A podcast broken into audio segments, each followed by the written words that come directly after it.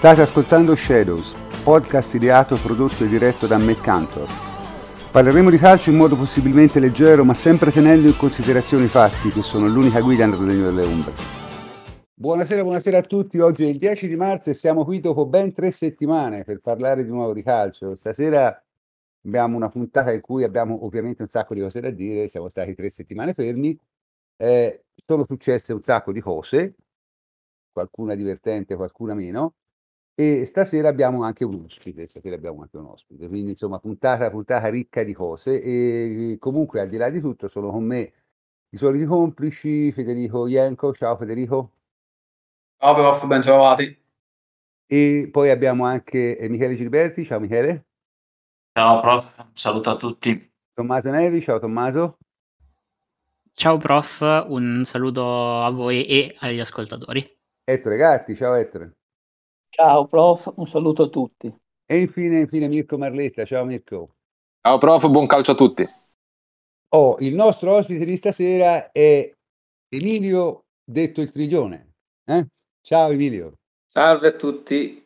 Fa Buonasera. molto piacere averti, averti con noi e, e, insomma con te affronteremo nella terza parte una, una cosa abbastanza eh, spinosa, ma spero che sia divertente, anche perché vista l'eliminazione del PSG ieri sera è tornata abbastanza di moda, insomma.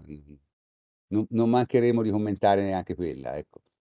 Comunque, diciamo, siamo stati tre settimane senza, senza fare la trasmissione e abbiamo giocato un sacco di partite. L'ultima, la prima partita che, che non abbiamo commentato in ordine cronologico è, è il derby Juventus-Torino che non è andato benissimo, vero Federico? Direi di no, probabilmente la indicherei come la peggiore del, di, di, questo ciclo che uh, ci ha visto disputare 5 partite in uh, 17-18 giorni.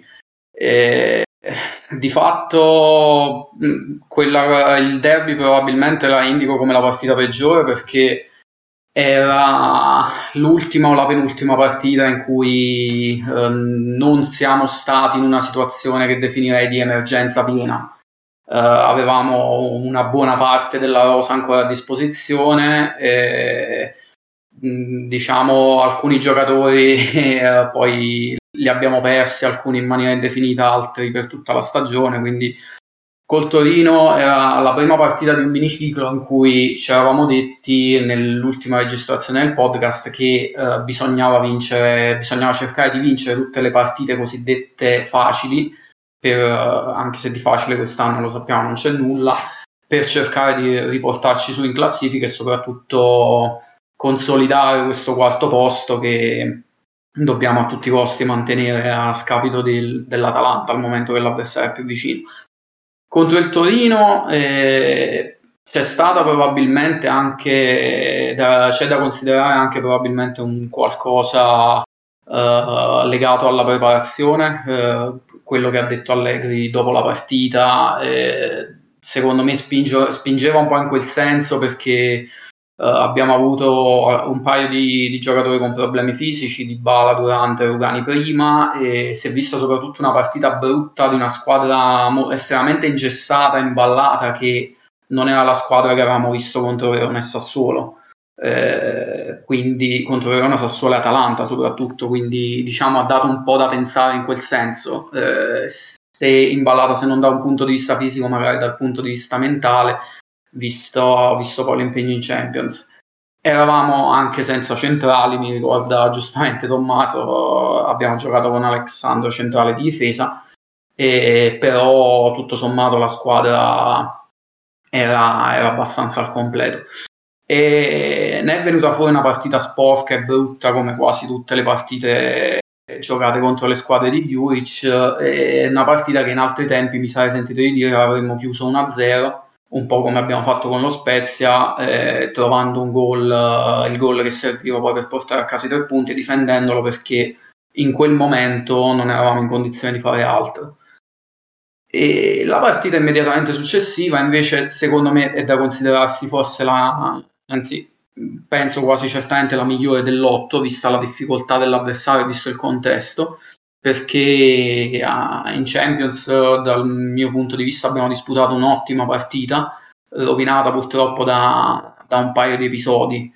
Erano, era da diverso tempo che non si vedeva la Juventus disputare l'ottavo di Champions in trasferta in maniera così gagliarda perché abbiamo fatto uh, la partita che volevamo comunque uh, dando uh, chiudendo tutte le strade al Villareal e cercando poi di, di attaccare su, su, ripartenze molto lunghe e l'abbiamo fatto molto bene, abbiamo creato soprattutto nel primo tempo tante tante occasioni.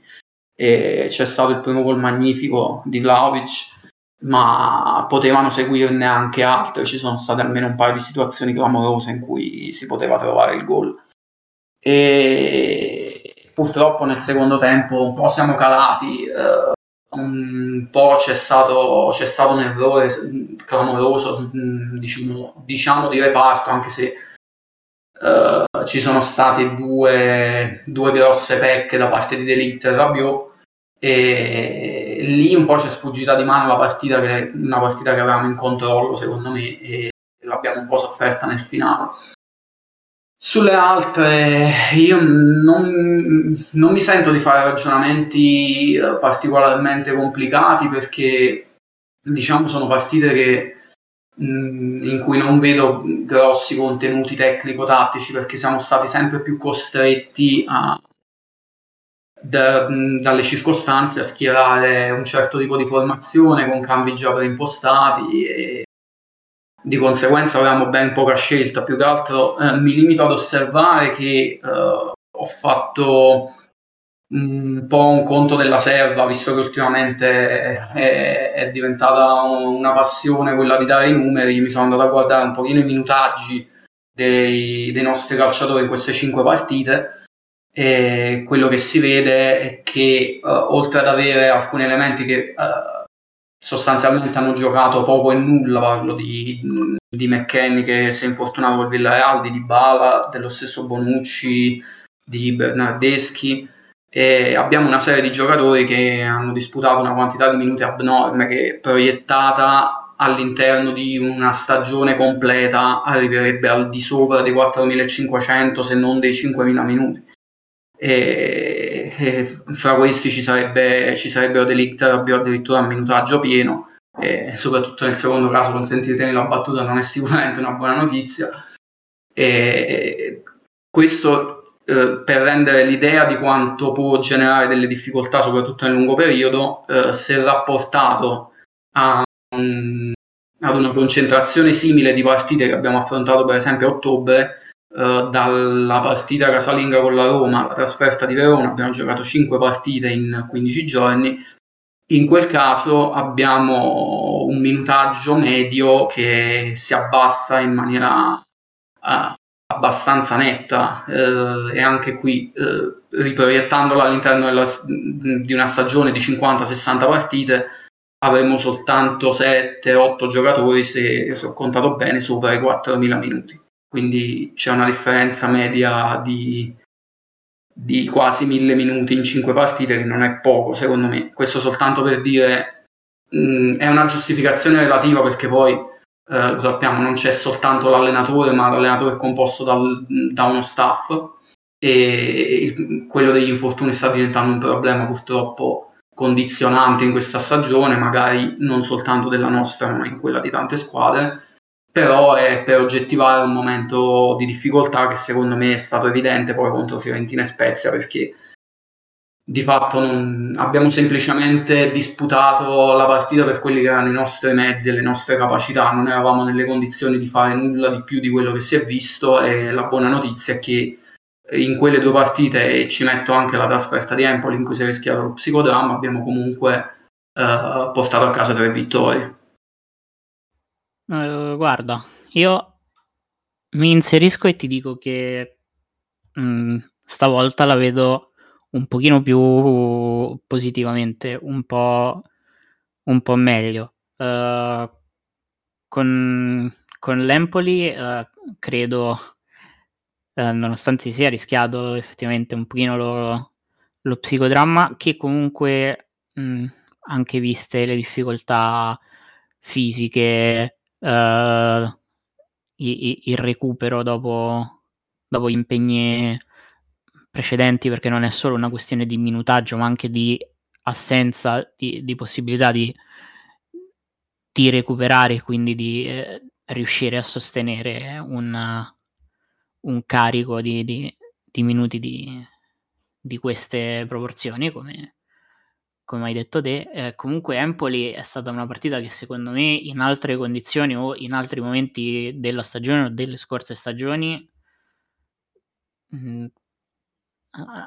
ti direi che avremmo non vinto con, con maggiore certezza che, che, ora. E in realtà con lo Spezia ho visto, soprattutto il primo tempo, una uh, proposta uh, tecnico-tattica uh, concettualmente interessante, con un soprattutto con Locatelli simil, simil mezzala con uh, un attacco un, un, po' più ampio, un fronte offensivo un po' più ampio, distribuito e largo, che ha portato comunque delle, delle buone occasioni. Mi viene da pensare i tiri di Artur quadrato praticamente a specchio della porta libero, comunque de- delle combinazioni interessanti. Locatelli sollecitato abbastanza spesso sia in rifinitura che,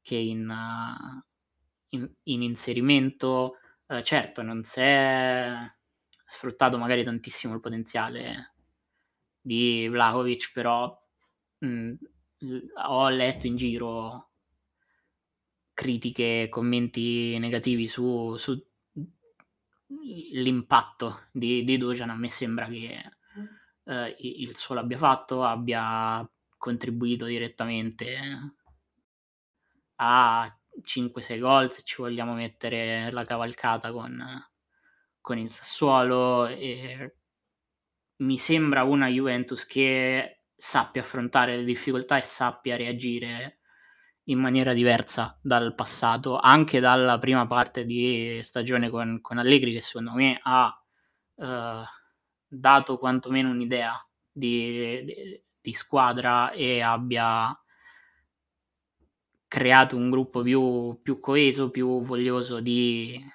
uh, sacrificarsi. Poi ci, ci, sono limiti tecnici, ci sono limiti uh, caratteriali, però quantomeno non ci si scioglie alla prima, alla prima difficoltà, si, si soffre. E questa è una cosa sulla quale si può, si può costruire. Adesso è un po' complicato perché bisogna fare di necessità virtù, però mi sembra un passo avanti per, per il futuro. Ma io sono abbastanza d'accordo, nel senso che la grossa differenza tra la Juventus della prima parte della stagione e questa è che questa qui sembra scendere in campo sapendo quello che deve fare e quello che vuole fare. Poi a volte non riesce a farlo per motivi, eh, diciamo, di natura tecnica o, oppure semplicemente perché come in quest'ultimo periodo non, non, ci sono le energie, insomma voglio dire, il calcio si sa, eh, ci sono anche studi clinici, l'intervallo ideale fra due partite è 6-7 giorni. E per, per, come giustamente ha detto Emilio, mi sembra in un tweet qualche tempo fa, per la montagna di soldi che si prendono si, si accetta di giocare ogni tre, ma puoi giocare ogni tre se hai modo di fare turnover se non hai modo di fare turnover, cioè se ti capita il periodo in cui te non puoi fare turnover per, per motivi diversi, e allora poi cali. Per esempio, un altro esempio è l'Inter. L'Inter non ha fatto turnover mm, perché all'Inter non si è infortunato nessuno, no? non ha avuto praticamente infortuni, il che è una cosa buona da una parte, ma alla fine hanno giocato sempre gli stessi, cioè in campionato cioè, ci sono giocatori che hanno tutte le presenze tranne una, e difatti l'Inter adesso sta cominciando a calare, è calata vistosamente secondo me. E come tutte le altre poi, è calata l'Atalanta da, da pazzi, Milan sì, qualche volta vince, qualche volta va bene, qualche volta va male, il Napoli secondo me mh, arranca, cioè siamo, siamo, tutti in una situazione un, per motivi diversi un po' particolare, cioè questo è un campionato in cui veramente si rischia di vedere una quota scudetto inferiore agli 80 punti per me. Eh. Perché insomma io francamente, non lo so, mi sembra difficile ecco, che, che, che, che anche qualcuno, forse, forse ce la può fare l'Inter, ma non lo so, nel senso non, non, non vedo francamente eh, nessuno che stia andando con un passo tale da dire ma eh, la vedo favorita. Eh. Noi siamo stati abbastanza sfortunati perché se in questo periodo che oggettivamente di calendario ci è favorevole avevamo la squadra, non dico al completo, ma insomma con meno infortuni, beh allora insomma forse un, si poteva fare un pensierino anche a qualcosa di più. Intanto diciamo abbiamo ci siamo avvicinati parecchio all'obiettivo del quarto posto perché adesso l'Atalanta è tre punti dietro. Insomma, il Napoli ha perso e la prossima settimana va a Verona, quindi diciamo per noi vincere sabato sarebbe fondamentale, sarebbe forse anche più fondamentale, nel senso vincere i prossimi due di campionato che passare il turno Champions League. A tutti noi farebbe piacere passare il turno Champions League, non, non c'è il minimo dubbio su questo, ma è, è, è giusto provare a farlo, però se, se veramente devo, devo dire, devo mettere le cose in ordine di importanza, sono più importanti le due partite di campionato perché parlando proprio banalmente, i soldi in CL l'hai già presi. Perché in questo momento la Juve la Champions League può servire un po' per il prestigio e molto per i soldi, perché non ha una squadra in condizioni di arrivare in fondo, nemmeno vicino al fondo, secondo me. Cioè, nel senso, se anche passa eh, l'ottavo, il quarto, secondo me comincia a diventare una cosa un po' complessa. Poi, per carità, il calcio è calcio, può succedere di tutto, però diciamo, in generale la tua Champions l'hai in qualche misura già fatta perché eh, i soldi l'hai presi, eh, l'importante sarebbe prenderli anche l'anno prossimo, quindi mettere in sicurezza il quarto posto il prima possibile e poi insomma stare con l'animo un po' più con l'animo un po' più sgombro. Io la vedo così, perché mhmm, se no, insomma, non, in questa situazione di, di, di, di eh, come dire, di eh, carenza di giocatori, perché insomma a questo punto, vabbè, probabilmente recupereremo due giocatori per, per sabato, però eh, vabbè, perdiamo Bernardeschi che si è fatto giustamente ammonire perché, vabbè, lasciamo perdere. E, e quindi insomma magari un filo più di respiro sabato c'è, c'è stato cinque giorni di riposo, quindi insomma comincia a essere nell'intervallo per cui due partite di fila le puoi fare. Eh, però poi abbiamo la Champions League e poi abbiamo la Salernitana. Ora la Salernitana in casa è la partita più facile della stagione e non oso nemmeno pensare a un risultato diverso da una vittoria.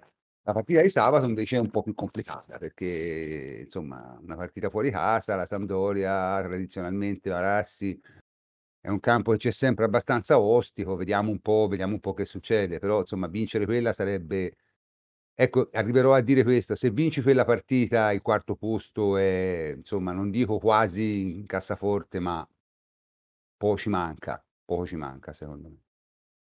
Poco ci manca. Eh, c'è qualcun altro che vuole intervenire su questo, su, sulle partite? Emilio, Michele? Ah, io oltre agli infortuni inizio a temere anche le squalifiche perché a parte Bernardeschi mi pare che ci sia Delict in diffida anche. E... Iniziamo a essere veramente contati. Ora... C'è anche, c'è anche Vlaovic in diffida. Anche Vlaovic a posto. Io, come tutti, seguendo anche l'anno del 23, mi piacerebbe vedere un utilizzo maggiore Ehm, dei ragazzi anche per tappare i, questi buchi che si sono creati. Mi rendo anche conto che in certe partite dove il risultato è davvero in bilico è anche difficile eh, buttare nella mischia questi ragazzi. Ora non lo so se Quadrado sarà in forze per poter giocare questo fine settimana, visto che ha avuto un attacco influenzale, e, o se partirà di nuovo a che Io, un minuto. Se posso indovinare, penso che partirà che. Il anche, quadrato... anche con la Sampdoria giocò benissimo, però era anche vero che era una situazione diversa, visto che è entrato che eravamo già con il risultato in cassaforte. Vedremo, vedremo. Ma la logica sarebbe che gioca che perché il quadrato se lo tiene per mercoledì, come, come è, insomma, eh, diciamo che la gestione è stata quella, l'abbiamo visto anche, anche in Coppa Italia, eh, quando ha iniziato a chi e poi è entrato quadrato nel secondo tempo. Su questo aggiungo soltanto una cosa perché ne abbiamo parlato anche tra di noi, sono d'accordo con Michele sul fatto che in un momento in cui sei così corto a livello di rosa sarebbe cosa buona e giusta sfruttare, provare qualche under 23 e vedere se ti possono dare qualcosa effettivamente, quantomeno uh, per far rifiatare un po' i titolari, come è successo appunto in Coppa Italia, che ha disputato 45 minuti uh, senza infame e senza lode, eh, però ha consentito al quadrato poi di, di risparmiarsi 45 minuti e di entrare nel secondo tempo e, e, fare probabilmente più di quello che avrebbe potuto giocando nei 90. Però eh, bisogna anche valutare il contesto e le situazioni. Uh, ad esempio, Uh, sentivo, si, si parlava in questi giorni della partita con lo Spezia, del fatto che ci sia stato solo un cambio e che Allegri non, ha, non avesse voluto rischiare nessuno nel secondo tempo. Ecco, quella è una delle situazioni in cui secondo me non è opportuno uh, lanciare nella mischia degli under 23 perché è una partita in cui sei palesemente in difficoltà e che devi portare a casa a tutti i costi, buttare dentro dei ragazzini non, non gli fai sicuramente un favore eh, si, rischia di, si rischia di bruciarli, si rischia di, di buttare via un lavoro che è quello di, di, costruzione poi anche di questi ragazzi, insomma. Non mi sembrava proprio la situazione. Invece a Genova contro la Sampdoria è una partita in cui mi aspetterei nel primo tempo invece una che è titolare. Eh, tutto qua. Sì, è, è sensato. Il grosso problema è che a noi in questo momento servirebbe magari più un centrocampista e l'unico disponibile, secondo me, è veramente troppo acerbo, è troppo... Cioè, Miretti? Eh sì. Miretti, sì. Eh, ma non lo so. ma non, eh, diciamo che eh, sarebbe comunque una soluzione di emergenza, però Miretti ha le qualità e l'ha provato anche in allenamento recentemente, quindi eh, io ritengo su queste cose è difficile dare un giudizio perché l'allenatore che ha il polso del campo e che vede se un ragazzo è pronto, se ha la, la volontà e anche la personalità per giocarsela in una partita che è comunque decisiva. Ecco. Ricordiamoci che comunque Allegri ha dimostrato anche in Champions di giocarsi i giovani con... Eh, eh, con l'innesto anche di Miretti e, e l'innesto eh, de, del giovane eh, difensore, quindi eh, eh, sappiamo che se c'è l'opportunità li utilizzerà come anche a che magari dall'inizio. Sì, io tra l'altro ricordavo male, non era Delict in diffida, ma Morata e Vlaovic, quindi... Oh. sì, non c'è non da stare bene. allegri. Non bene, non bene. Sì, non comunque bene. la si vede, non, non va proprio benissimo. Eh. Comunque, per, immagino per chiudere l'argomento, eh, riguardo da che c'è da dire che rispetto a Miretti anche a Solé, eh, quando ancora era al Marsiglia, Village Boas lo vedeva abbastanza, quindi tra i professionisti anche in Europa ha fatto qualche, qualche minuto, quindi ci sta che Allegri si fidi un po' di più in, in certi contesti. No, dicevo, c'è da dire anche che alla fine di... abbiamo ora quest'altro miniciclo di tre partite, poi dopo la sosta, se non addirittura un po' prima, dovrebbe entrare anche Zaccaria al centrocampo. Parla di un rientro col Villarreal, eh? eh vediamo, sa- sarebbe importante averlo. Mi sembra presto, però sì, le voci dicono che addirittura potrebbe recuperare per la Champions. Posso? Sì. Allora, nell'ordine, per il centrocampo, secondo me adesso che se recuperiamo i terzini si può contare anche Danilo, secondo me, perché comunque un, può far benissimo il mediano con Lucatelli e Arthur, secondo me, ma cioè, a mezzala Danilo non credo abbia nessuna, nessun problema a farlo da questo punto di vista, se abbiamo due terzini ovviamente, fanno i terzini. Quello che riguarda i giovani, mi aspettavo che fosse utilizzato un po' su Leio più che a che. Sinceramente si è voluto costruire la squadra su Dybala, Dybala non c'è da una... mancato tantissimo gli ultimi mesi e io francamente l'attaccante mancino che parte da destra l'avrei provato.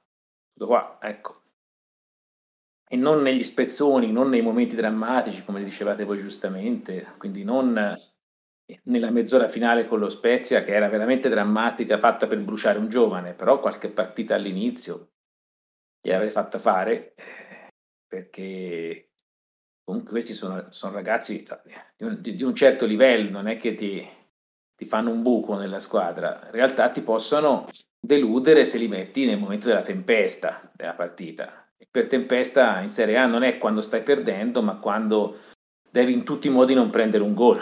Quello è il momento drammatico in Serie A, perché prendi un gol e perdi due punti. Eh, per il resto, secondo me, quello che è uscito per chiudere eh, questo ciclo di partite si è avuta la conferma, secondo me, che eh, la difesa, chiunque giochi, anche se ha giocato sempre d'elite, chiunque giochi negli altri ruoli, la difesa regge. La difesa ha fatto, secondo me, delle gran belle partite, non sempre è stata protetta bene, è riuscita comunque a limitare i danni anche nelle partite giocate male. Eh, so, veramente sono stati tutti all'altezza, anche i giocatori meno qualitativi, anche il secondo portiere, nel senso la difesa hanno tutti fatto eh, il loro dovere. La Juve ha perso solo la partita di Supercoppa, nella quale mancava per una squalifica abbastanza risibile d'Elite, altrimenti probabilmente non avrebbe perso neanche quella. Quindi la difesa è a posto, centrocampo adesso il vero problema è che è contato, perché, perché comunque è migliorato, però è contato e poi la maggior parte delle sofferenze sono dovute al fatto che in attacco c'è Vlaovic e quattro giocatori per varie ragioni difettati, cioè a parte Caio che è rotto, eh, Ibala è bravo ma manca spesso, Morata ha una media gol spaventosa anche rispetto ai tiri. Cioè, Morata quest'anno veramente si mangia due o tre gol a partita che gridano vendetta. Ken segna un po' di più, ma obiettivamente per motivi tecnici è quello che gioca peggio. Che il problema secondo me è sempre l'attacco. Cioè, io, io ero a Villarreal per dire, è vero, è stata la partita giocata meglio, però una partita nella quale non esiste che in quel primo tempo si faccia un solo gol, nel senso bisogna che gli attaccanti si rendano conto che si può lasciare tutte le partite sull'1-0 e che ci pensi la difesa. Più altro è quello, sembra è, è veramente una stagione deludente degli attaccanti questa. Cioè, a parte quel fenomeno che abbiamo preso di recente, ma che lui, che lui che alza la media. Alza la media e secondo me, eh, anche se, se, tira un po' meno, sta, eh, secondo me ha un ruolo tattico importantissimo perché adesso rende la costruzione dal basso meno obbligata. Quindi si può fare, ma ci sta sempre l'opzione tirarla lunga che questo ne prende veramente tante e le sa tenere.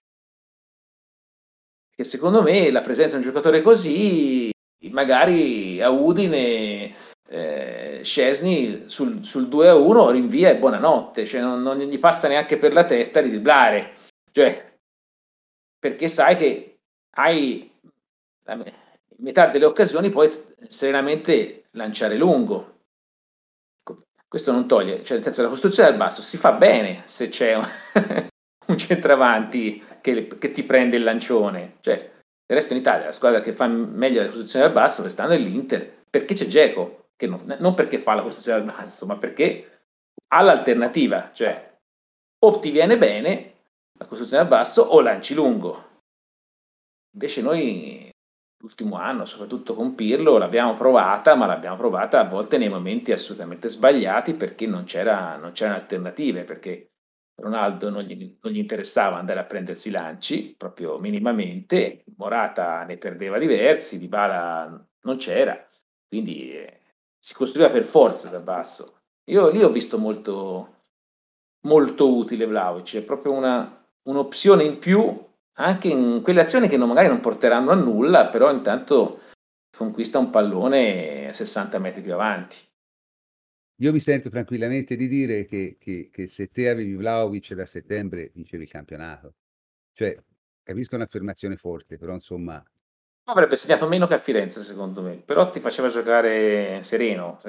Soprattutto ti faceva fare più punti, che è quello che alla fine conta, no? Cioè, nel girone di andata la Juve ha fatto 34 punti, se aveva un giocatore come Vlaovic ne faceva minimo, minimo 40. E se ne faceva 40 probabilmente alla fine ora era primo in classifica. Cioè, eh, o, o, o, vicina, insomma, perché 40 più 19 fa eh, 59, il primo il Milan con 60, quindi, capito?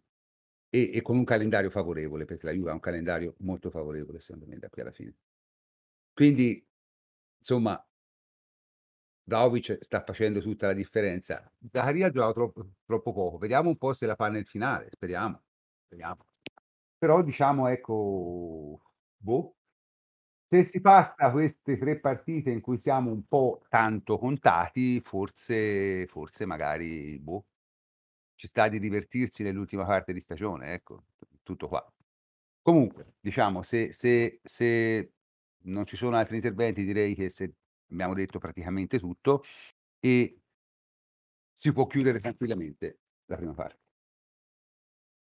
Cominciamo pure la seconda parte che, come è tradizione di questo podcast, è dedicata alle donne e ai giovani e per la parte donne abbiamo il nostro Mirko Marletta che ora ci spiegherà tutto. Vai Mirko.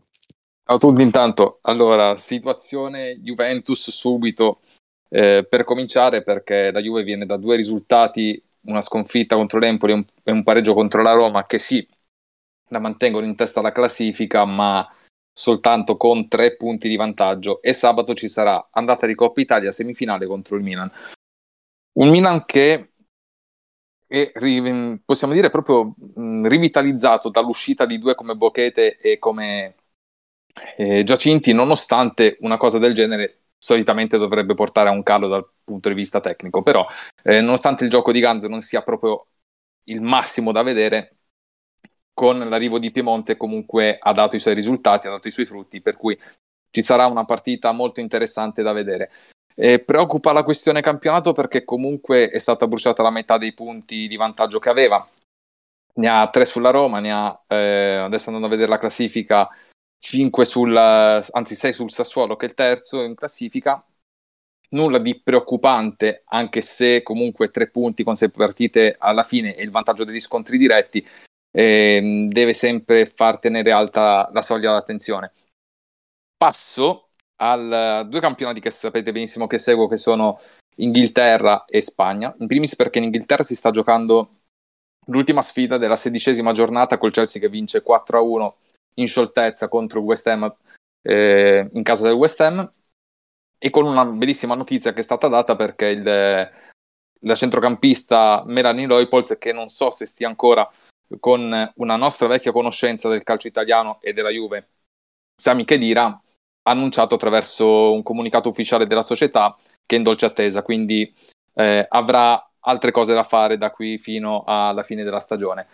In Spagna ieri si è giocato il derby di Madrid tra Atletico e Real, l'Atletico ha perso in casa per 2-0 contro eh, De Merengues, sbagliando pure un calcio di rigore sul 2-0 per il Real e le Merengues giocheranno domenica la partita contro il Barcellona che dovrebbe, in caso di vittoria delle Blaugrana, chiudere praticamente la questione scudetto. Eh, in caso di vittoria il Barcellona eh, farebbe suo il terzo titolo consecutivo e quindi per quanto riguarda il titolo di Spagna non ci sarebbe più nulla da dire, sarà molto più bello vedere la lotta per eh, il secondo e il terzo posto che sono quelli che valgono per la qualificazione in Champions. Mirko, senti una domanda, ma Secondo te a che cosa è dovuto questo calo di prestazioni della Juventus femminile? Allora, guarda, io mi auguro che sia una questione legata soltanto alla preparazione atletica, avendo anche avuto a che fare con altri sport, più o meno le dinamiche possono essere le stesse, perché comunque la Juve è partita molto forte per cercare di eh, passare i turni di Champions, quella era un po' l'intenzione da parte di Gio Montemuro, sperando di passare i gironi e la cosa è stata fatta.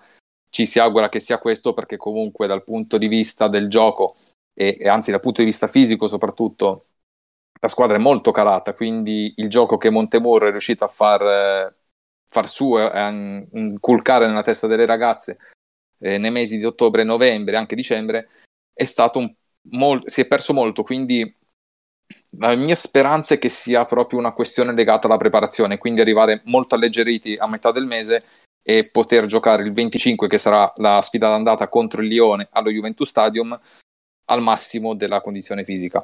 Si spera, cioè spero che Montemuro non mandi a rotoli quello che sto pensando io da almeno 3-4 settimane, perché comunque è un mese che la Juve non sta assolutamente giocando un gran bel calcio a livello fisico, sta risentendo molto secondo me della preparazione, magari sono proprio i carichi di lavoro che impediscono alle ragazze di dare una performance eh, sul campo ad alto livello come hanno mostrato nella prima parte della stagione. Bene, grazie. Eh, direi che si può, se non ci sono domande, direi che si può passare a, all'argomento giovani. Allora inizio io a parlare del um, under 19 eh, che eh, ha, ritenuto, ha, avuto un risultato storico perché per la prima volta eh, la squadra bianconera è passata al, ai quarti di, della Coppa dei Campioni dei Giovani e in, dopo aver battuto ai rigori la Z Alkmaar, campione di, di Olanda, e, e, affronterà prossimamente eh, i, campio- i, campioni del Liverpool in una sfida secca che eh, se superata eh, consentirà di andare alle finale 4 a Nyon. Quindi eh, è un risultato storico eh, che eh, premia il lavoro eh, di mister eh, eh, Bonatti. quindi diciamo che da questo punto di vista è il risultato più importante che la stagione ci ha dato, una squadra che è stata ricostruita dopo l'uscita dei, dei grandi dei talenti migliori che sono passati al, all'Under 23 e, e che eh, comunque ha ancora i suoi problemi perché è una squadra molto giovane, è una squadra eh, che eh, non ha comunque i, i ricambi eh, eh, del tutto all'altezza dei giocatori, soprattutto centrocampo, che ci hanno lasciato, cioè Miretti, Barlenecea, e, e altri, Seculo, Sule, quindi um, una serie di, di talenti che eh, è difficile da, da, sostituire. Infatti i risultati dall'ultima volta che ci siamo sentiti eh, sono stati eh, un po' altalenanti, nel senso che ci sono stati due grandi, due grandi vittorie eh, con eh, risultati molto ampi, 5-0 col Napoli, 4-1 con la Sampdoria, in cui si sono messi in rilievo eh, Cibozzo, un attaccante che secondo me ha un molto talento da, da, da mostrare anche per, per, l'Under 23 nel prossimo anno e, e, e che è eh, molto ben strutturato anche per andare al tiro. Gli manca un po' di continuità, a volte fa, fa alcune partite molto belle, poi ha dei momen- momenti di pausa. Um, poi eh, si sono visti anche dei progressi molto importanti a, a centrocampo dove si sta imponendo Bonetti che eh, prima era un trequartista, giocava in attacco, ha dovuto un po' eh, eh ricostruirsi come centrocampista e sta facendo bene. E poi ci sono questi cali di tensione, cali di genuità, per, come le partite che sono state perse eh, sia eh, con l'Inter, dove abbiamo per, perso 3-0 anche per l'ingenuità di Cerli che si è fatto, ha preso un doppio cartellino giallo, quindi si è fatto espellere e ha lasciato nel momento più delicato de, eh, della Juve che stava cercando di rimontare dopo lo svantaggio eh, in 10 uomini e, e, ha portato poi a degli errori anche in difesa, eh, essendo sbilanciata la squadra. E, e, poi anche col Bologna, dove anche lì per un discorso di ricambio eh, necessario de, della rosa eh, c'è stata un'ingenuità anche del portiere d'affare, qual, qualche, mh, hanno subito un gol subito e poi non sono più riusciti a invertire eh, diciamo, la dinamica del, della partita. Eh, diciamo che io sono mh, mm, fiducioso per il futuro, nel senso che questi giocatori possono eh, migliorare. Eh, eh devo segnalare per esempio l'apporto sempre più determinante di Turicchia e Molazzi. Turicchia che è, eh, è un terzino sinistro che è molto adatto anche a centrocampo, nel senso si è adattato anche a centrocampo e sta diventando un punto di forza e un'alternativa importante eh, eh, per, per, la squadra, per le soluzioni della squadra.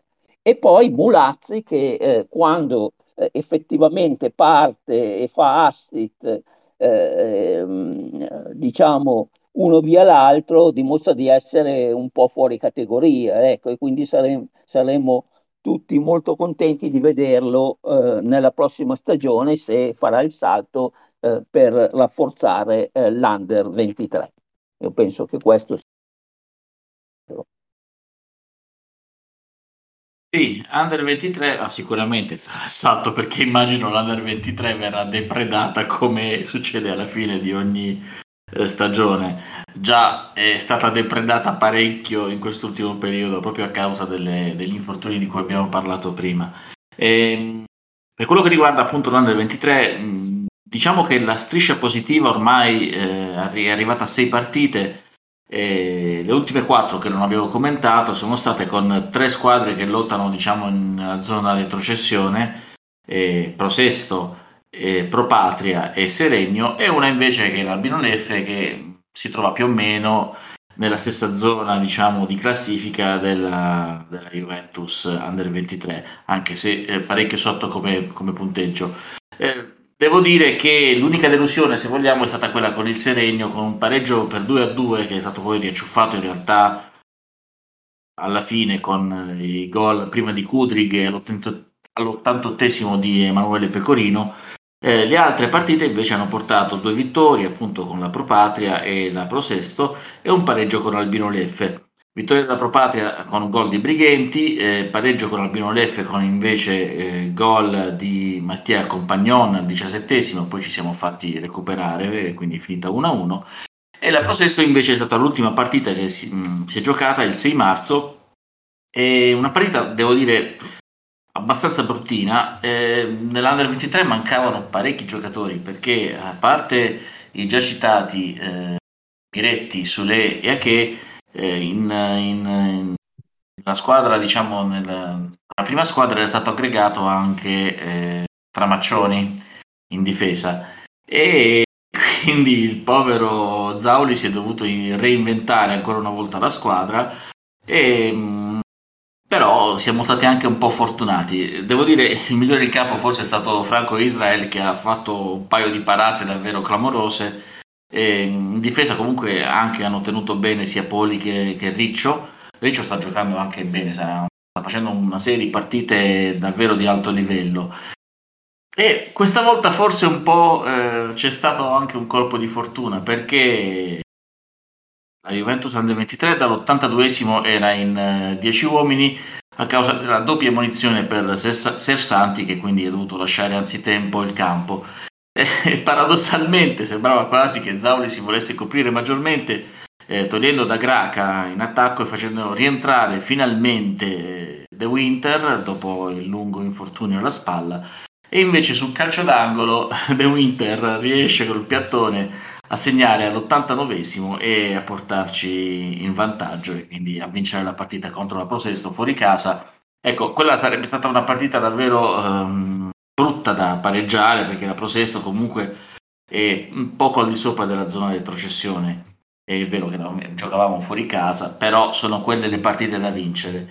Eh, bel rientro quindi di The Winter, di cui ho letto una intervista dove ha detto che si ispira a Vincent Company, va benissimo come ispirazione direi.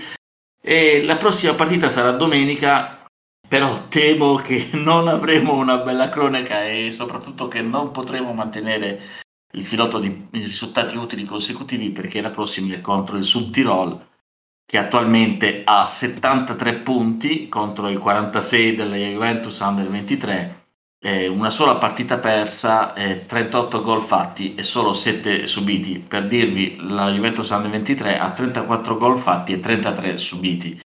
Quindi la vedo dura anche se giochiamo in casa. Alle 14.30 sarà la partita di domenica. Eh, considerando anche le assenze che sicuramente ci, sar- ci saranno appunto eh, per i giocatori aggregati in prima squadra, eh, credo che una sconfitta sarà il risultato eh, più semplice, però si sa, la palla è rotonda, quindi vedremo come andrà a finire. Il Sulti Gol quest'anno è ingiocabile. È ingiocabile, assolutamente, assolutamente. Hanno fatto veramente la squadra, una squadra che potrebbe, secondo me, fare discretamente in B. È, è quella che mi ha più impressionato quando abbiamo giocato contro il girone di andata, dove non c'è stata davvero partita, quindi vedremo, ma non, non penso che avremo un grande risultato da commentare. La Juve comunque sta andando abbastanza bene, in lotta per il quinto posto, dovrebbe cercare di arrivare quinta, ecco. Dovrebbe cercare di arrivare quinta e, ed è nelle sue possibilità, secondo me. Le cupe di De Winter e, e anche di, eh, de Gra- da Grac e anche eh, di Pecorino che ha avuto dei problemi anche lui durante la stagione sono secondo me segnali buoni, nel senso che eh, possono effettivamente dare qualcosa in più alla squadra, che è una squadra che comunque mi sembra, quel che ho visto, gioca sempre per, eh, per vincere, quindi esprime un, un, gioco propositivo come nella tradizione anche del giovanile di, Bon, di Bonatti, e quindi siamo eh, sulla stessa linea. E quindi c'è anche la possibilità poi di, di, di recuperare qualcosa, insomma, in termini di, di, di rose. Ecco. No, ce l'auguriamo anche perché voglio dire, noi siamo sempre molto attenti al, al, all'Under 23 che, ripeto, ha obiettivi, diciamo, ha anche qualche obiettivo sportivo, nel senso, per carità, se, se riesce a fare qualche turno di playoff in più siamo tutti contenti, ma insomma, diciamo più che altro a obiettivi di formazione. E come obiettivi di formazione li sta centrando abbastanza, secondo me. Eh? Cioè, ora si comincia veramente a vedere qualcosa che, che, che, che, è possibile anche usare in prima squadra in maniera non saltuaria. Penso appunto a quelli che adesso abbiamo prestato in Serie B. Avessimo Fagioli adesso giocherebbe sicuro, ma sicuro proprio. Quindi, anche Ranocchia probabilmente, anche se ora è infortunato. Ranocchia, sì, probabilmente anche Ranocchia. Io ho visto anche Gatti, anche Gatti, mio omonimo, che eh, eh, effettivamente ha una forza atletica anche nella spinta. L'ultima partita, per esempio, ha guidato il pareggio il Frosinone, praticamente facendo il cross che poi ha determinato il gol del pareggio, proprio con una forza anche fisica e, e tecnica. Buon era un centrocampista, quindi sarà senz'altro un elemento utile che spero possa rafforzare la rosa del prossimo anno. Speriamo, speriamo, speriamo. Bene, e abbiamo concluso anche la parte su eh, diciamo, il calcio femminile e giovanile e diciamo ci interrompiamo un attimo prima di cominciare la terza parte. E adesso veniamo, veniamo alla terza parte, la terza parte in cui il mio amico Emilio eh, la, farà, la farà da padrone. Perché di che cosa parleremo in questa terza parte? Beh, parleremo di un fenomeno che è stato definito da eh, Richiuti, che è un po' il Nietzsche dei novantri, no? Con una parola che noi non useremo perché è estremamente politicamente scorretta. Qui abbiamo Michele Giliberti, che è il nostro guardiano della moralità, che mi ha già detto che questa parola io non la devo dire e non la dirò. Però darò la parola al triglione perché ne dia, per così dire, un'interpretazione operativa. No? Questa parola che non possiamo dire pronunciata da Ricchiuti in un tweet famoso di qualche anno fa. Che cosa vuol dire in realtà? Che cosa indica? E dunque, cosa indica? Ci vuole un po' di premesse, nel senso, è, non è una battaglia contro diciamo, gli analisti del calcio, ma è diciamo, si riferisce alla tendenza molto diffusa di chi fa le analisi calcistiche, soprattutto sul web, non stiamo parlando degli analisti pagati che lavorano da staff nelle squadre e che quindi fanno un lavoro che è assolutamente necessario e rispettato dal, da società e allenatori, e ce l'ha persino Allegri, e, ma Poi posso, posso magari dire una parola io su questo. Allora, è chiaro che, voglio dire, è noto che le società europee, in particolare quelle inglesi, stanno facendo incetta di eh, gente che ha studiato fisica delle particelle, eh, matematica avanzata, cioè gente molto preparata dal punto di vista scientifico, quindi anche molto brava, e giustamente quelli fanno quel mestiere e lo sanno fare bene. E il problema è quando a farlo si mettono appunto gli ingegneri gestionali o gente che ha la laurea in scienze confuse. Ecco, questo diventa un po' un problema e si verificano, e si verificano appunto quelle situazioni che il Triglione sta cercando di spiegarci. Scusa se ti ho interrotto, ma volevo eh, esplicare questa cosa perché è importante dirlo, cioè a fare l'analista eh, eh, c'è gente con i controcazzi in giro, chiaro? Ma non solo quelli che voi leggete, ecco, molto semplicemente.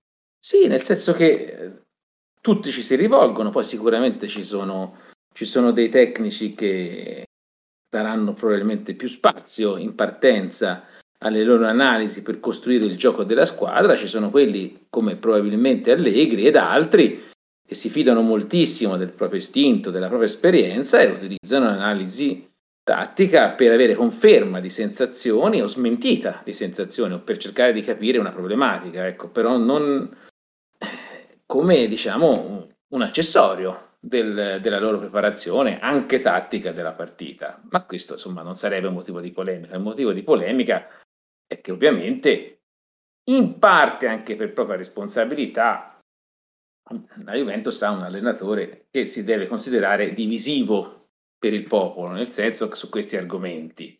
Non dovrebbe esserlo, perché alla Juve un allenatore che quest'anno forse non vincerà il suo primo scudetto, non dovrebbe essere discusso, e invece, perché onestamente noi eh, in passato non si è mai messo in discussione un allenatore che vinceva il campionato, cioè nella storia della Juve, la Juve campionati ha vinti sempre, ma l'idea di far passare per, per scemo, per superato, per antico, per, per sbagliato l'allenatore che vince il campionato non è passato mai a nessuno naturalmente questa, questa stagione anche Allegri ha, ha, fatto i suoi errori, quindi secondo me il problema di fondo non è criticare l'allenatore sulla base di quello che ha fatto quest'anno, che è criticabile, ma aver creato un movimento, diciamo, di avversione basato appunto su queste analisi, analisi statistiche negli anni passati per dimostrare che poi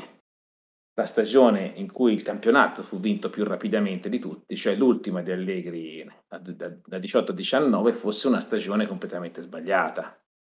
Eh, quando poi insomma vincere un campionato sostanzialmente nel girone di andata non può che essere un merito, soprattutto quell'anno con, con una squadra nettamente scoppiata per età, per infortuni e perché erano quasi tutti, tranne gli italiani ovviamente, protagonisti del mondiale Insomma, si è creato questo, questo, tutti questi problemi, diciamo, con la figura che io ripeto è divisiva un pochino anche per colpa sua, perché ovviamente Allegri un po' ci ha giocato su questo aspetto del suo personaggio, perché Allegri è costretto a fare 50 conferenze stampa pre-partita a stagione, soprattutto i pre, nei quali trolla, scherza, non dà informazioni, non risponde alle domande tattiche, ma gira intorno e, e quindi eh, crea disagio eh, nelle persone che si aspetterebbero delle risposte che poi sono, sarebbero comunque banali a, a, a, domande che poi non sono di tattica affinata, ma sono posizione in campo, caratteristiche di un giocatore, quelle che per intenderci dava generosamente Sarri, quel tipo di risposte che Sarri dava sempre e che da...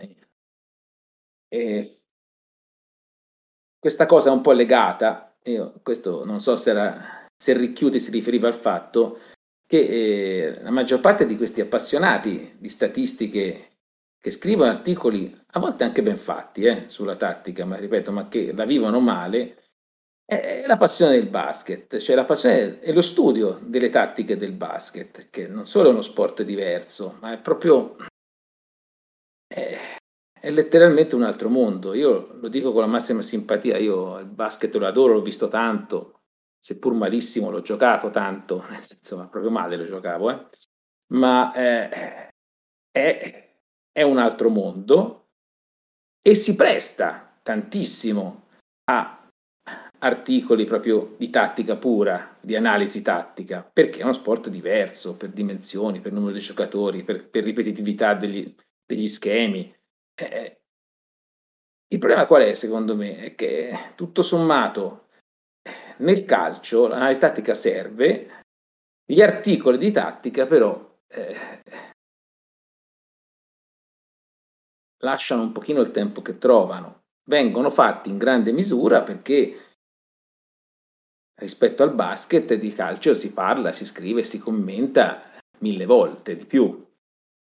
Cioè, sostanzialmente, eh, poi in Italia, ripeto, c'è tanta passione anche per il basket americano, l'NBA e forse non ce n'è sufficiente per il basket nostrano europeo, che invece forse meriterebbe di più e sarebbe più consono.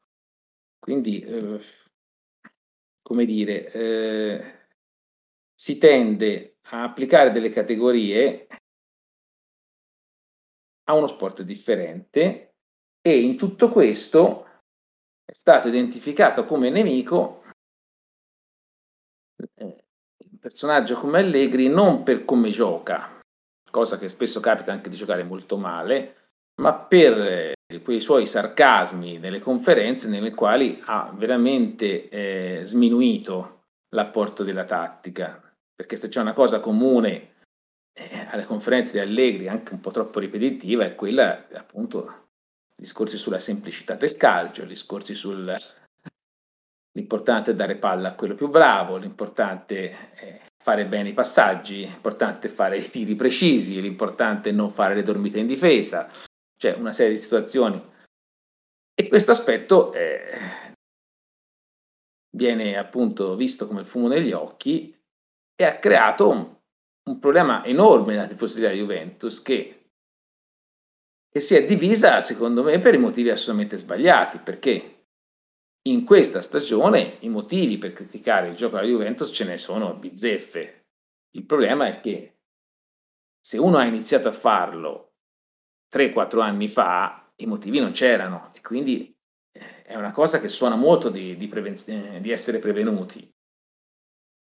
Nel senso che eh, sì, è chiaro, il gioco era brutto anche, anche il quinto anno di Allegri, sicuramente è, è stato brutto, ma era eh, un gioco funzionale a quello che si voleva fare. Insomma, quella è una stagione che sostanzialmente la Juventus si trovò senza giocatori nella partita secca di Coppa Italia fu eliminata dall'Atalanta e nella partita di ritorno con l'Ajax, perché poi al di là del gioco Juventus subì due elim- vinse il campionato in carrozza a Natale e fu eliminata in due partite che non sapeva chi mettere in campo, sostanzialmente.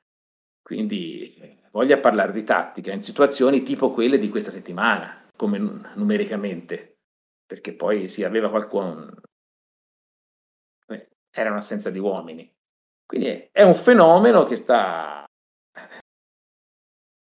sta generando delle fazioni esagerate perché poi ci sono comunque anche diciamo, gli allegristi scatenati, come sempre quando, quando si ragiona, però sono una categoria più naturale, visto che è più naturale che un tifoso tifi per il proprio allenatore se ha una storia vincente nella propria squadra, cioè se uno deve avere le, eh, come si dice, le fette di prosciutto davanti agli occhi, eh, il tifoso è più normale che le abbia in modo favorevole verso chi lo ha fatto vincere rispetto a avere a partire dal presupposto che l'allenatore più vincente che c'è in Serie A, l'allenatore con la media punti più alta della storia della Juve, cioè, eh, venga fatto passare per eh, un Rino Marchesi, non so che, o, o, peggio, nel senso.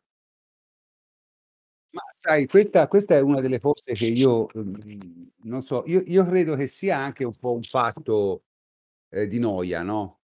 Cioè, se sembra banale, ma, ehm un una certa generazione, che è quella dei 20, quarantenni, 45, ehm, secondo me si è annoiata a vincere.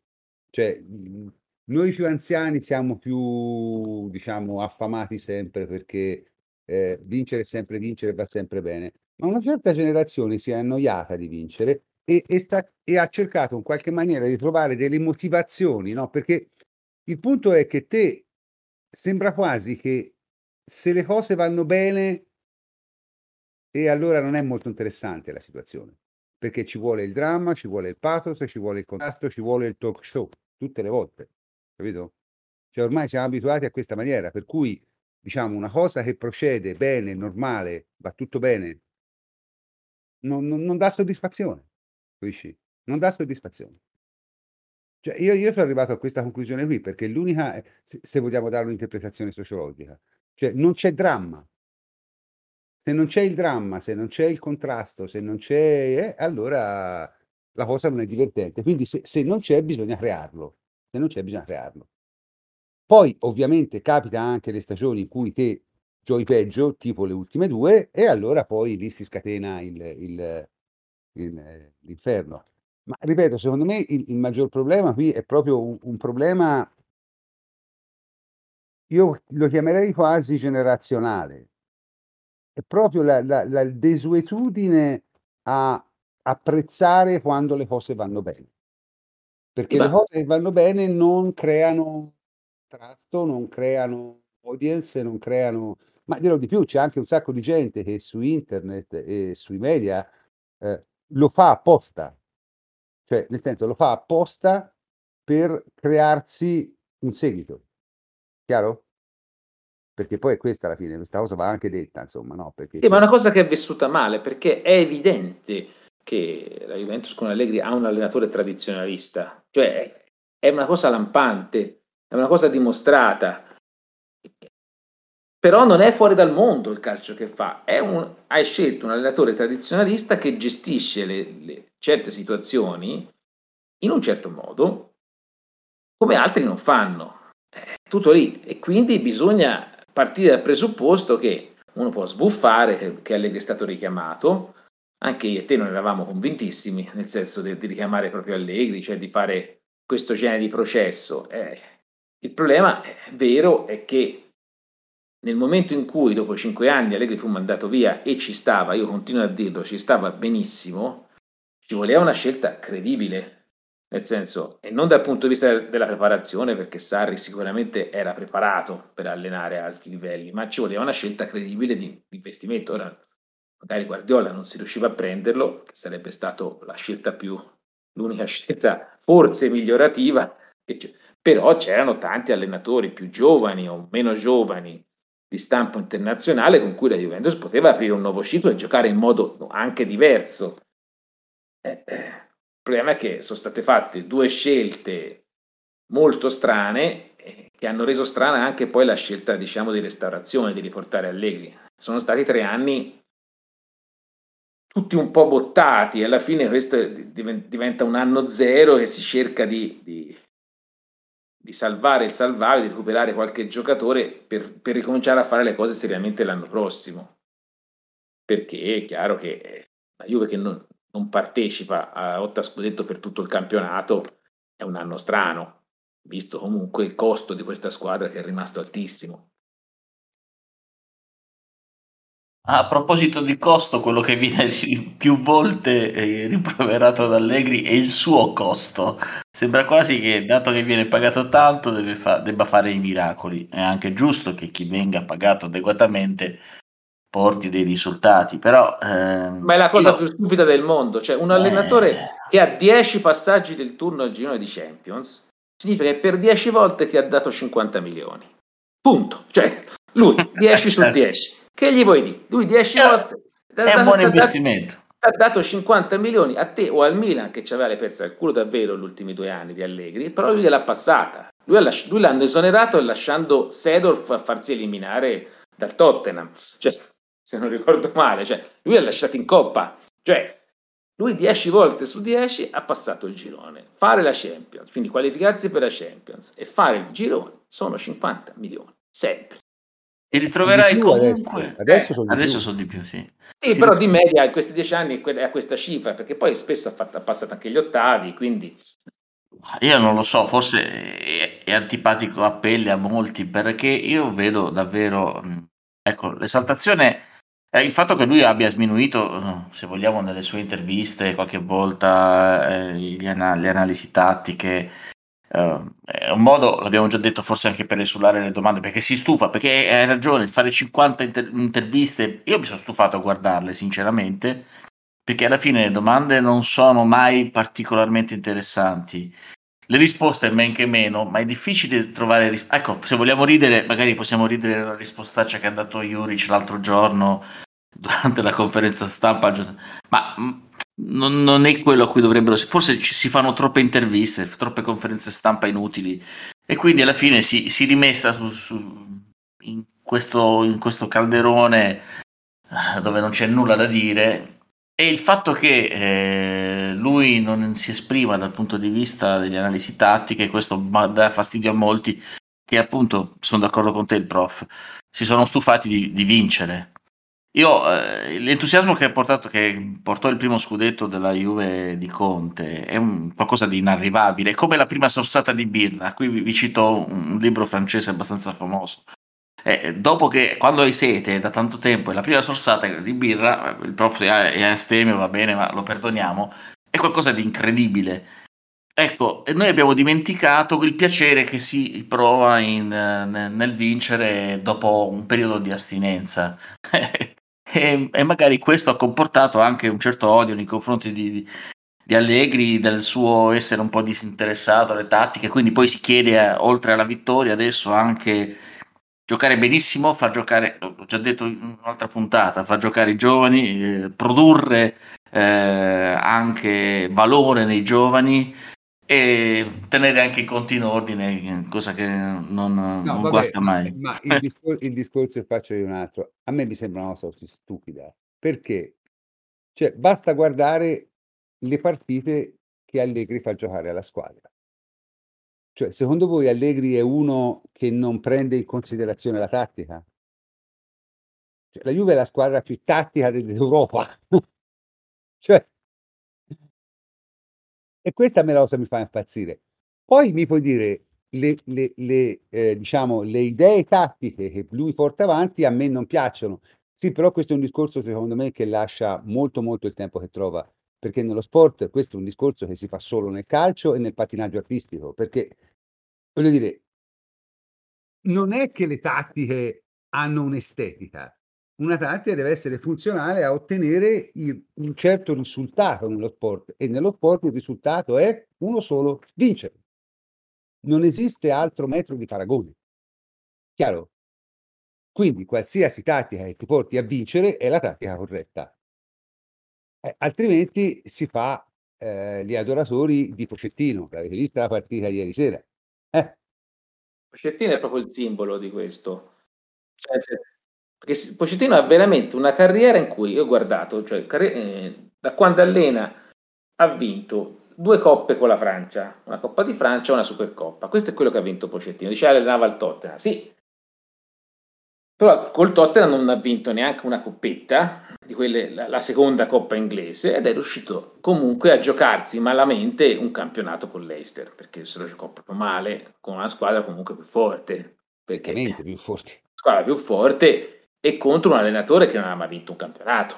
Che poi, con tutta la simpatia del mondo, chiaramente Ranieri è un allenatore più bravo di Pocettino, è sempre stato, però non aveva mai vinto, quindi non è che si è giocato, si è giocato eh, l'occasione di vincere con quello e poi è riuscito nel, nell'impresa di arrivare a Parigi e di perderlo anche, cioè nel senso, tra l'altro a sostituire un allenatore migliore, quindi nella, nella follia generale, e a perdere un campionato con Lille. Cioè, Al Chelafi è un tipo tranquillo, visto? Eh? È un tipo tranquillo al Chelafi. Eh. Sì, però è riuscito a parlare di arbitro, cioè poi dice, diventa il mito. All... Tra l'altro, una cosa che qui Allegri non parla mai di arbitraggi. Dovrebbe essere una cosa apprezzata da questi puristi del calcio, il fatto che non cerchi alibi, non parla mai di infortuni, non parla mai di errori arbitrali, ci scherza sempre. Invece no, sono preferiti, in nome non si sa di cosa, dei cosiddetti santoni che sono sempre a lamentarsi di qualcosa, che sia l'arbitro, la data, l'orario, i palloni, le squalifiche, il DAR, cioè... Sì, sì, è, è bizzarro. Eh, non, non, si capisce perché questa passione per... Poi, vabbè, dice meglio Guardiola, certo, meglio Guardiola nel senso che eh, io, quando si parlava di Guardiola all'estate che erano stato mandato di Allegri, non ci credevo perché fosse probabile, credevo perché avrebbe avuto un senso, visto il modo in cui si era deciso di, di cambiare. Poi era notizia diciamo abbastanza poco credibile per le cifre che girano intorno all'ingaggio di questo allenatore e agli investimenti che comporta, però eh, se non Guardiola mi aspettavo, ripeto, un big internazionale o un giovane veramente sicuro e interessante, nel senso. Però, ripeto, io l'allenatore della Juve l'ho difesi sempre, l'ho difesi anche quando erano Sarri, Pirlo. Per questo trovo molto, molto sbagliato l'accanimento eh, contro Allegri. Cioè, alla fine eh, nessun allenatore della Juventus dai, de, dopo Del Neri ha fatto veramente male una stagione. Quindi non, non si capisce perché eh, si dovesse far passare appunto Allegri per superato come non, non, mi piacevano i discorsi su Sarri, Benzinaio e così via, o Pirlo incapace, perché comunque hanno tutti, tutti dato comunque un contributo eh, alla stagione con i, loro, con i loro difetti. È veramente spiacevole che un tifoso parta da questo presupposto perché, perché va a pelle sul, su, su, questi aspetti. Poi, carità, la, la dialettica dell'Allegri diventa stucchevole nel, appunto nel momento in cui fa tantissime interviste, si deve comunque ripetere, non ha neanche una, gran, una grande proprietà di linguaggio. Lui, diciamo che conferenze stampa probabilmente le prepara sui temi dove vuole andare a parare, ma non è che poi sia, abbia questa grande elo- eloquenza, un, delle buone battute e, e, poco, e poco di più, però eh, che dovrebbe fare, nel senso, si rimprovera che, che, dice che i ragazzi hanno giocato bene quando è evidente che hanno giocato male, ma tanto è lì è per, per,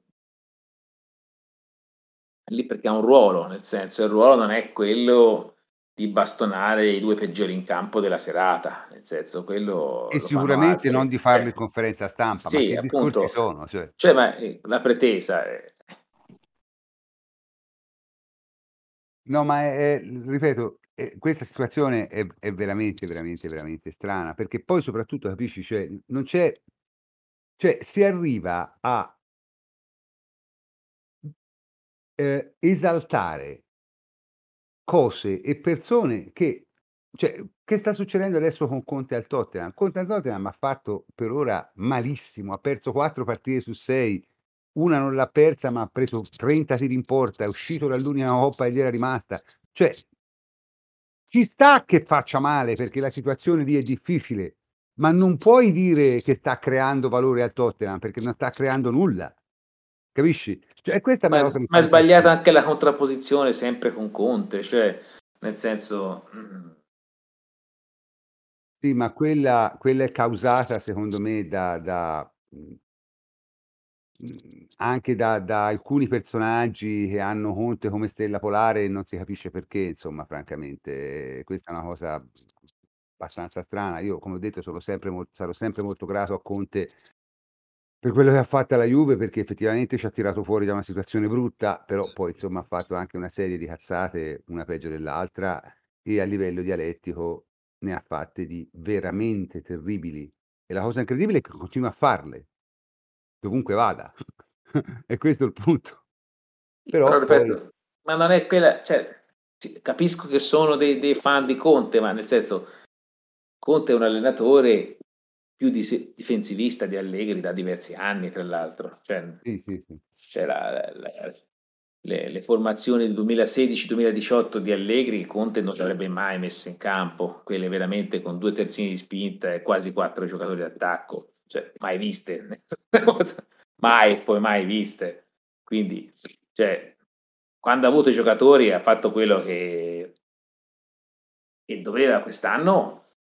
L'annata, secondo me, è criticabile da tutti i punti di vista, perché la stagione di quest'anno della Juventus è, sconta il fatto che tutte le componenti il primo mese e mezzo hanno sbagliato l'inverosimile. Cioè la società non ha, mh, non ha indovinato le tempistiche dell'uscita a sostituzione di Ronaldo e lì ha una colpa, nel senso che non aveva veramente pronto un cambio e aveva solo in mente il costo di Ronaldo quindi ha accettato anche fuori tempo massimo la sua uscita, che è un errore grave. Eh, Allegri ha le colpe che ha sopravvalutato se stesso, ha sopravvalutato la rosa, ha letto male alcuni giocatori, ha probabilmente sbagliato proprio il primo mese, le prime 4-5 partite. E I giocatori presi come singoli, alcuni giocatori determinanti hanno fatto una serie di cazzate inaudite, a cominciare dal portiere, che poi si è ripreso, però in quel mese ha compromesso il campionato, poi alla fine ha fatto male quel mese, talmente male che ha messo in ginocchio il campionato che se si è ripreso lui. E quindi noi scontiamo quello che è successo prima del 15 ottobre alla fine, più o meno. Però è andata così, perché poi dopo stato tutto figlio di quello che è successo prima, nel senso non è stato possibile più fare turnover perché la Juve era in ritardo mostruoso, perché anche questo c'è, perché comunque io credo che qualche giovane in più avrebbe giocato, Rugani è stato utilizzato solo quando sono finiti i difensori, mentre per dire eh, era un giocatore che poteva far rifiatare tutti eh, Chiellini, Bonucci a turno, quindi così, cioè, è stato tutto figlio di quello, gli infortuni sono stati determinati dall'utilizzo eccessivo di altri giocatori. Eh. Vabbè. Quindi eh, un mese e mezzo iniziale sbagliato da tutte le componenti della società ha determinato una stagione abbastanza compromessa e poi il resto l'hanno fatto gli infortuni che onestamente ci rendono compromesse anche le coppe dove siamo ancora in corsa. Cioè sì, potremmo anche vincere la Coppa Italia, ma effettivamente in Champions League, che si passi il turno o no, saremo probabilmente sfavoriti quarto di finale o sfavoritissimi. Cioè. Il problema, sai qual è? Eh. Che secondo me, anche se fossimo primi in campionato, eh. non andrebbe, a molti non andrebbe comunque esatto. bene. Sì, ma ripeto, eh, Allegri ha fatto delle partite molto discutibili. Cioè, nel senso, se, se, se lo, è stato detto il derby, il derby c'era un buon numero di giocatori per giocare meglio. La partita col Napoli si poteva fare meglio, c'erano comunque mo- molte assenze anche nella Juve, ci sono state delle partite orrende. Questa settimana parlare di tattica quando uno ha 13 giocatori di movimento, di cui 3 o 4 con le pile completamente scariche, è inutile. Cioè, nel senso, bisognerebbe apprezzare il fatto che sono andati tutti in campo attenti sul pezzo per fare, per fare risultato. Come andava apprezzata la partita di Firenze anche senza, senza segnare in fondo, perché comunque era stata una partita di resistenza fatta bene, cioè, anche se finiva 0-0. Cioè, eh, eh, ripeto, il personaggio secondo me è diventato per, per certuni talmente divisivo che viene accusato di tutto. All'inizio del campionato, quando Delict è stato in panchina per qualche partita, era uno scandalo che Delict non giocasse, colpa di Allegri, eh, perché ormai è tutto colpa di Allegri. Tra un po' anche la guerra in Ucraina, scusate la battuta atroce, è colpa di Allegri. E, cioè, davvero io non ricordo eh, a memoria via, e insomma purtroppo qualche capello, capello bianco inizia a uscire fuori. Eh, una tale La perla è che danno ad Allegri la colpa di aver venduto Cazzelo. Ah, questa sì, quella Cioè, è il e colmo. questa io l'ho riscritta più volte, cioè nel senso Allegri, Cazzelo ha avuto i suoi problemi, d'accordo, e ha cambiato ruolo, lo, lo utilizzava alla fine come ala di cambio d'attacco, quindi non a, non a pieno.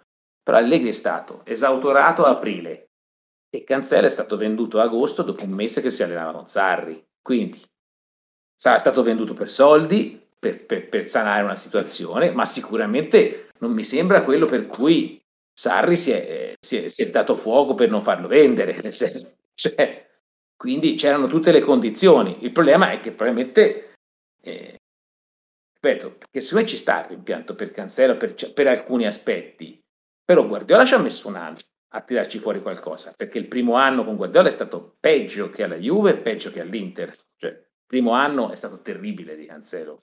Il secondo è andato bene, questo sta andando decisamente bene, però... Eh. Vabbè, è giovane, quindi aveva immagini di miglioramento. Io mi, ten- mi tengo comunque Danilo, che è un grande giocatore, fine va bene così, dai.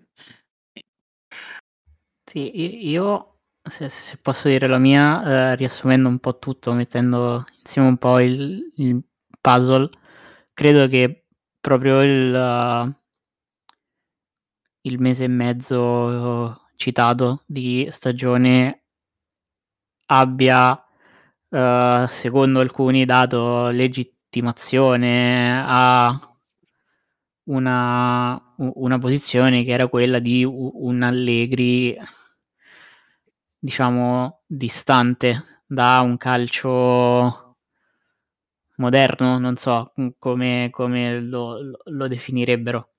Ecco, e, e, che il vero cortocircuito, il vero problema sia comunicativo, sia di, di immagine e che, eh, come si è detto, Allegri si sia quasi posto come forte contrapposizione a allenatori un po' nerd, a, a analisti mm, da un certo punto di vista cercandosi un po' la, la polemica in un periodo in cui mh, non mi sembrava e non mi è sembrato particolarmente lucido per motivi che abbiamo ricordato tante volte in, in questo podcast avrà avuto e aveva sicuramente le, le sue ragioni, insomma, ha innescato però questo cortocircuito che poi a distanza di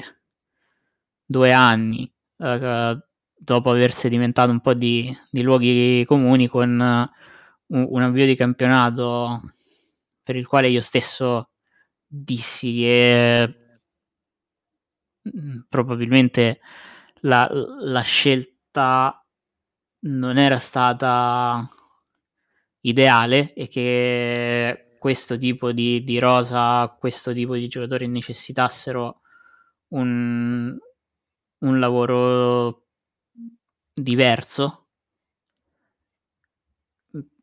Però diciamo superata questa fase di superata questa fase di crisi Allegri ha dimostrato di tenere in mano comunque la la situazione. Ecco, secondo me a Sarri prima e Pirlo poi la la squadra è fu sfuggita di mano per per molto meno, nonostante poi a livello di, ehm, comunicazione da un punto di vista tattico o calcistico sia un pochino più vicina a un certo tipo di allenatore dinamico, proattivo e tutte queste, queste cose qua. In realtà io credo che non conti poi eh, così tanto e, e il, il, focus che, che, che, il focus che si dovrebbe avere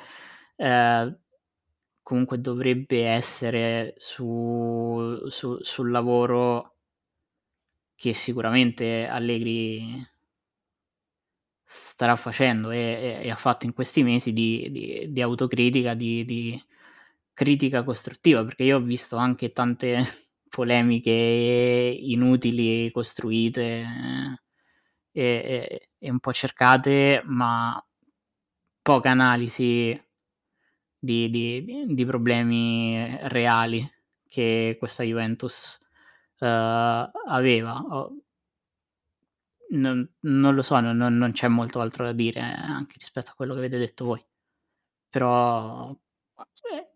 Io sono d'accordo con quello che dicevi che ha sbagliato delle comunicazioni, diciamo in autunno, eh, in quel periodo lì che non era proprio il caso di, avere, di mettersi, diciamo così, di punta ma, ma secondo me ha sbagliato anche scelte tattiche, scelte di giocatori. Ha, ha, fat, ha fatto i suoi errori, cioè nel senso, su quello c'è poca discussione. Quello che mi lascia veramente perplesso è che un allenatore che, che prepara le partite molto sull'avversario, che fa quasi sempre una partita diversa, dovrebbe essere interessante per chi fa analisi. Cioè, si può scrivere la partita della Juve praticamente sempre cose diverse. E perché forse meno leggibile degli altri. E invece si preferisce eh, fare analisi su allenatori che sa, sa, già come giocheranno alla fine, perché poi alla fine giocano sempre allo stesso modo. Cioè, secondo me è un po', è un po' anche questo uno dei punti dove si viene a creare un po' un cortocircuito che eh, mi ricollego a quello che diceva il prof, che diceva il prof prima, c'è secondo me una distorsione eh, proprio su, sull'analisi, del, su, sull'analisi del calcio proprio in generale, perché negli ultimi anni diciamo si sta, si sta assistendo a un certo tipo di evoluzione con uh, delle tipologie di allenatori che promuovono un calcio che è molto, molto più analitico rispetto al passato, perché come dicevi anche tu all'inizio ci sono strumenti che magari prima non c'erano e, e quindi anche fare delle analisi, delle analisi più approfondite sulle statistiche, sulle prestazioni, sulle posizioni in campo è più semplice rispetto al passato. E c'è chi ha saputo sfruttare questi, Uh, questi mezzi a proprio, a proprio, vantaggio per costruire le squadre in un certo modo. Il problema che vedo io è che c'è, in questo momento si tende a uniformare il pensiero del calcio su questo tipo di interpretazione, che non è palesemente quella che ha, che ha Allegri. Un po' come se si pretendesse di avere, uh, diciamo, la, la, formula magica, la ricetta per vincere tutte le partite che eh, è quella semplicemente di, eh, di analizzare, di, fare, di, di, basare tutto sull'analisi, sull'analisi tattica, sui numeri, ricondurre tutto ai numeri e su, diciamo, su, uh, su un atteggiamento proattivo della squadra, della squadra in campo. Allegri è semplicemente un tipo di approccio diverso l'ha dimostrato negli anni e per fortuna il calcio non è così semplice come lui lo descrive, nel senso che le, le soluzioni poi sono tante e non c'è un unico modo per vincere le partite. E quello che conta è farlo e lui lo ha sempre fatto, ne ha sempre vinte tante. Ma soprattutto io quello che volevo sottolineare è che tante volte si sminuisce Allegri, una delle armi che si usa per sminuire Allegri è, è proprio legata al suo lasciatemi passare la forzatura al suo non allenare, ovvero eh, non dare l'importanza magari eh, che, che, altri riconoscono alla, all'analisi tattica, voler, far, voler, quasi passare come per il becero ignorante che si, si, si, fida solo del proprio istinto, propria, uh, del proprio genio per risolvere le partite. Innanzitutto non è così perché, eh, come diceva Emilio, eh, Allegri eh, le partite le prepara le studia e su questo non, non, mi sento di avere dubbi, ma poi Allegri propone un tipo di calcio che mh, dal mio punto di vista è, per certi versi è anche molto più difficile rispetto a quello di alcuni suoi colleghi. Ora non voglio ricadere necessariamente nel paragone con Conte, però eh, io penso che cercare di avere calciatori pensanti che siano in grado di adattarsi a, a tutte quelle che sono poi le situazioni che si possono verificare in campo, che sono una miriade, è molto difficile, molto complicato, piuttosto che avere un unico spartito eh, per poi perfezionarlo diciamo, in maniera ossessiva e affrontare le partite sempre allo stesso modo, che poi è uno dei limiti che per esempio ho riconosciuto uh, con Conte in alcuni casi, uh, leggi soprattutto in Europa nel, nell'approccio delle partite europee dove palesemente serviva qualcosa di diverso dell'Italia, eh, ma anche con Sarri. Eh, quindi eh, è una banalizzazione che a me non piace perché uh, ritengo che Allegri voglia invece fare un tipo di calcio che è, che è piuttosto complicato e tante volte poi si porta a ricondurre la cosa al servono giocatori forti. Innanzitutto servono giocatori che abbiano cervello e con lui questo serve tanto, e, però è un beneficio che inevitabilmente poi la squadra ha nel momento in cui hai dei calciatori pensanti come il maestro in questo è stato Chedira, che è stato proprio uno dei senatori di, di Allegri e dei massimi esponenti del suo calcio, un giocatore in grado di uh, avere mille forme e adattarsi a qualsiasi situazione. E detto questo, io mi sento soltanto di uh, riprendere un discorso che si faceva, se non erro, con Guido Vaciago, eh, quando si diceva che in, la cosa svilente del dibattito in questo momento è che è talmente estremizzato e talmente radicalizzato, soprattutto eh, nelle critiche, che diventa poi si toglie quasi il diritto di criticare Allegri perché per, uh, per, cercare di ritrovare un equilibrio, di ridare un equilibrio al dibattito, poi diventa anche difficile eh, parlarne male quando, quando, si dovrebbe parlarne male, inteso appunto come, semplicemente come critica, non come ovviamente offese, gratuito o quant'altro, quanto evidenziare quegli aspetti che non hanno funzionato e, e quest'anno magari ce ne sono anche stati. Sì, ma il problema è sempre il solito, cioè è, è questo amore smodato eh, per il concetto proattivo. Ora, il concetto proattivo negli sport di squadra, cioè, ragazzi, solo nel calcio si continua a dargli questa importanza, perché in tutti gli altri sport di squadra l'allenatore bravo è quello che sa leggere le situazioni e reagire ad esse.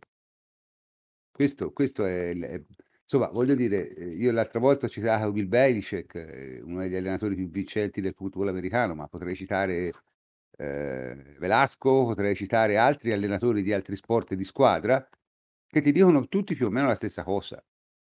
Cioè che eh, non puoi preparare la partita in modo proattivo, ma devi essere capace di aggiustarla in modo attivo. Chiaro? E, il marchio del grande allenatore è esattamente quello. E a me la cosa che mi fa impazzire è che l'allenatore, gli allenatori in questo momento piacciono più di tutti, sono due. Sono Guardiola e Nagelsmann. Sono due allenatori. Ora, non mi, cioè, Guardiola gioca sempre allo stesso modo? Guardiola gioca quasi ogni partita in modo diverso tante volte la gioca in modo così diverso che non ci capiscono più niente neanche i giocatori. Cioè, è, è, è anche eccessivo in questo cambiamento continuo. Nagelsmann più o meno fa la stessa cosa. E sono i due allenatori, secondo me, migliori in circolazione in questo momento. Se posso, se posso fa, fare una piccolissima digressione, però collegata a questo discorso, eh, che dimostra anche che poi è, è un dibattito che non è neanche nato ieri. Dal mio punto di vista l'esempio perfetto in questo senso è Lippi, perché Lippi a inizio carriera era un allenatore, per quello che ho visto e che ho avuto modo di recuperare, eh, quasi fondamentalista nelle sue, nelle sue idee e aveva delle idee che al, all'epoca erano molto erano risultate anche innovative ed estremamente efficaci però uh, lo Zenith di Lippi dal mio punto di vista, eh, siccome io lo ritengo uno dei migliori allenatori di sempre che io abbia mai visto, almeno, quantomeno sulla panchina della Juventus, lo Zenith di Lippi per quel che mi riguarda sono stati mondiali vinti con l'Italia in cui ha giocato uh, tutte le partite con formazioni diverse, uh, facendo giocare tutti e giocando tutte le partite in modo diverso. E, e quella è stata per me poi la massima espressione del calcio di Lippi, dove lui, diciamo, uh, ha dimostrato ancora una volta di essere, di essere proprio un allenatore completo al 100% nel momento in cui ha saputo anche cambiare e continuare a vincere anche cambiando il proprio, il proprio credo. Io volevo aggiungere solo questo, che secondo me tutti questi preconcetti che descrivono eh, Allegri come un gestore che ha bisogno di campioni e non sa costruire un gioco, eh, sono legati a, proprio alla mancanza di cultura storica della storia della Juve e anche del calcio, nel senso che eh, eh, Allegri è stato chiamato in una fase in cui bisognava ricostruire una struttura che non aveva quella capacità anche nervosa di portare a termine i risultati.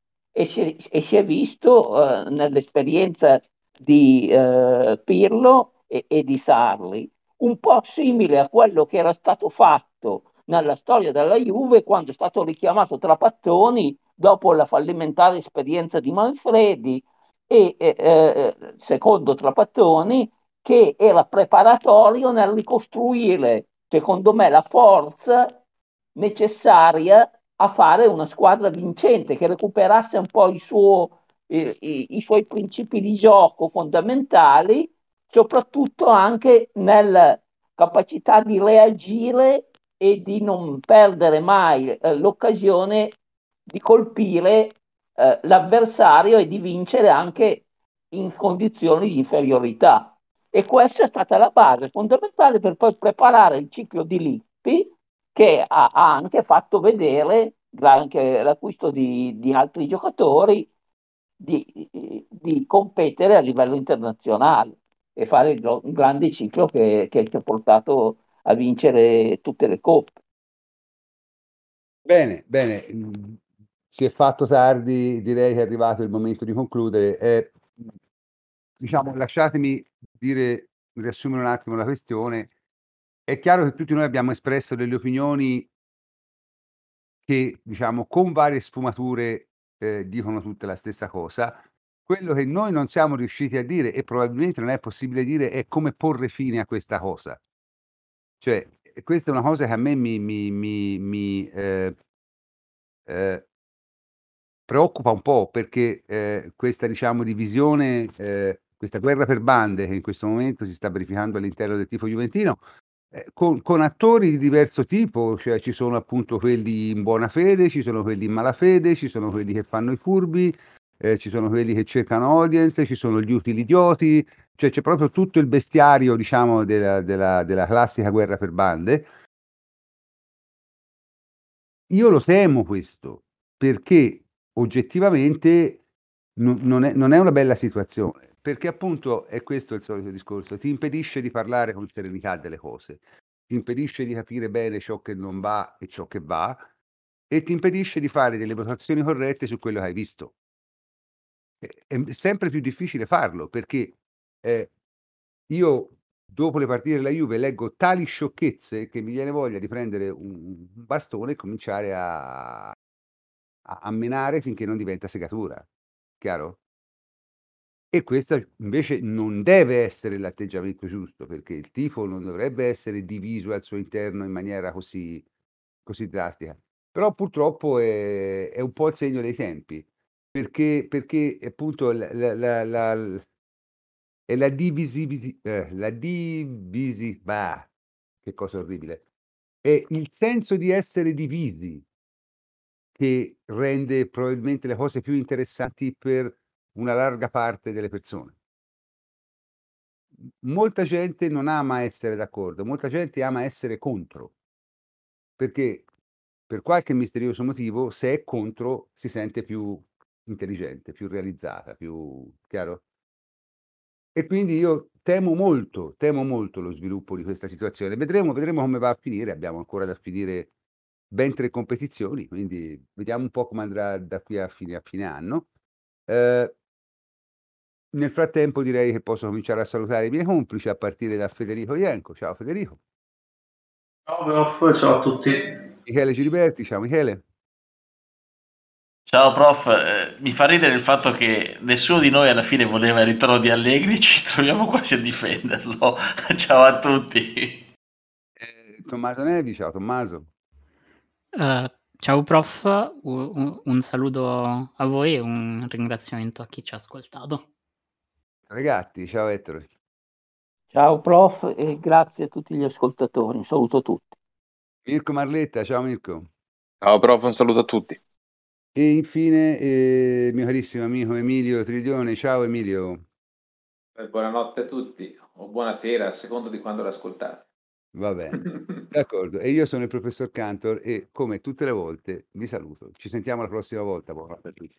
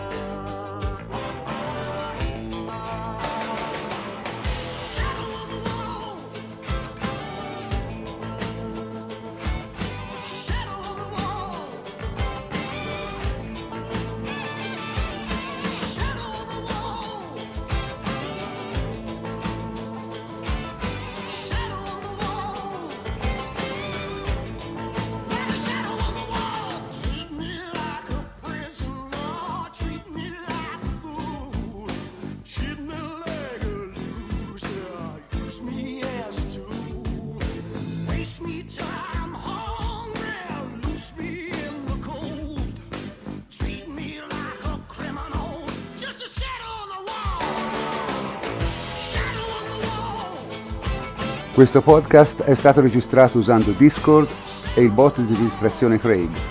Montato grazie al free software Audacity e diffuso in rete tramite la piattaforma Castbox. La sigla iniziale e finale è Shadows on the Wall di Mike Oldfield. Un grazie come sempre a tutta la redazione di Shadows.